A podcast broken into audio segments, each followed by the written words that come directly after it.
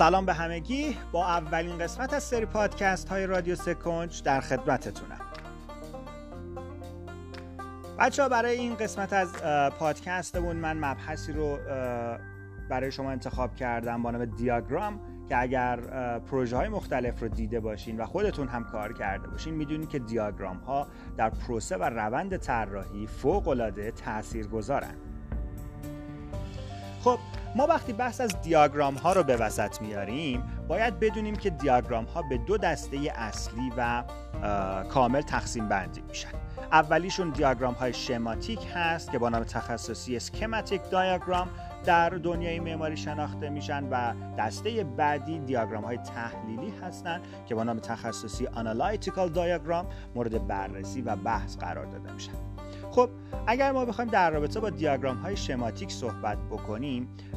عمده مثالی که می‌تونیم برای این دست از دیاگرام ها بزنیم دیاگرام های حبابی هستن یا همون بابل دیاگرام هایی که ما در پلان های خودمون و یا در مقاطع خودمون ترسیم می‌کنیم.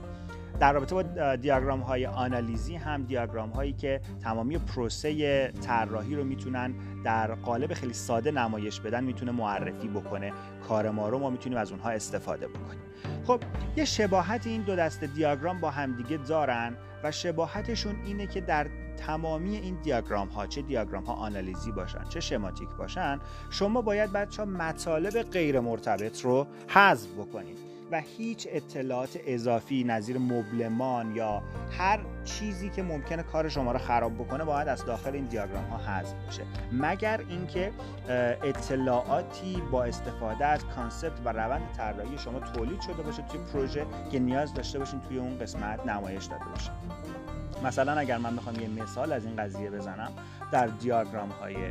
آنالیزی شما ممکنه یک شیدری رو در قسمت غرب ساختمون طراحی کرده باشین که در یک مقطعی که به صورت آنالیزی می‌خواین بزنین می‌خواین نمایش بدین که نور خورشید با استفاده از این شیدر رفلکت می‌کنه و داخل بنای شما نمیاد. خب این رو قاعدتا باید اون شیدر رو نمایش بدین به صورت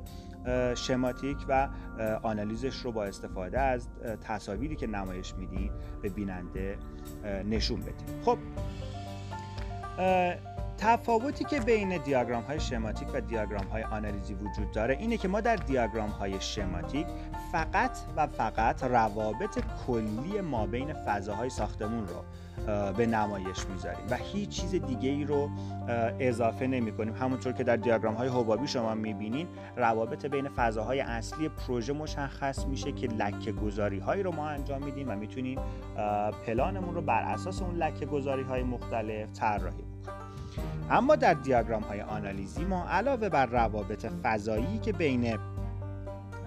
قسمت های مختلف پروژه وجود داره باید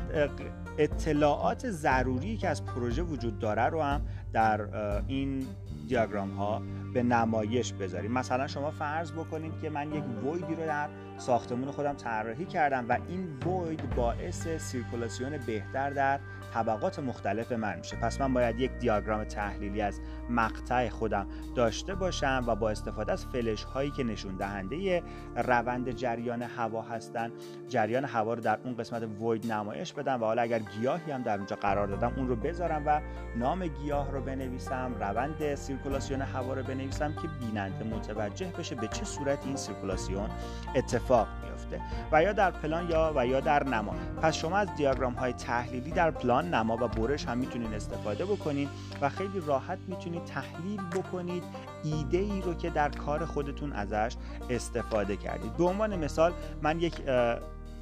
نمونه دیگر رو عرض بکنم. فرض بکنیم شما از نورگیرهایی که در معماری ایران هست که در بازارها استفاده میشه اومدین استفاده کردین در پروژه خودتون و می‌خواین نمایش بدین که این نورگیرها باعث تهویه هوا و نورگیری بهتر فضای شما میشن. پس یک مقطع از پروژه می‌زنین در اون قسمتی که از این ایده استفاده کردین و با استفاده از دیاگرام ها و نمایش گرافیکی نور خورشید و تهویه هوا نحوه سیرکولاسیون و نورگیری فضا رو به نمایش می‌ذارین پس بچه ها ما به طور کلی در معماری دو مدل دیاگرام داریم شماتیک و آنالیزی که هر کدوم از اینها در قسمت های مختلف پروژه و در ایدوگرام های ما می‌تونن مورد استفاده قرار بگیرن.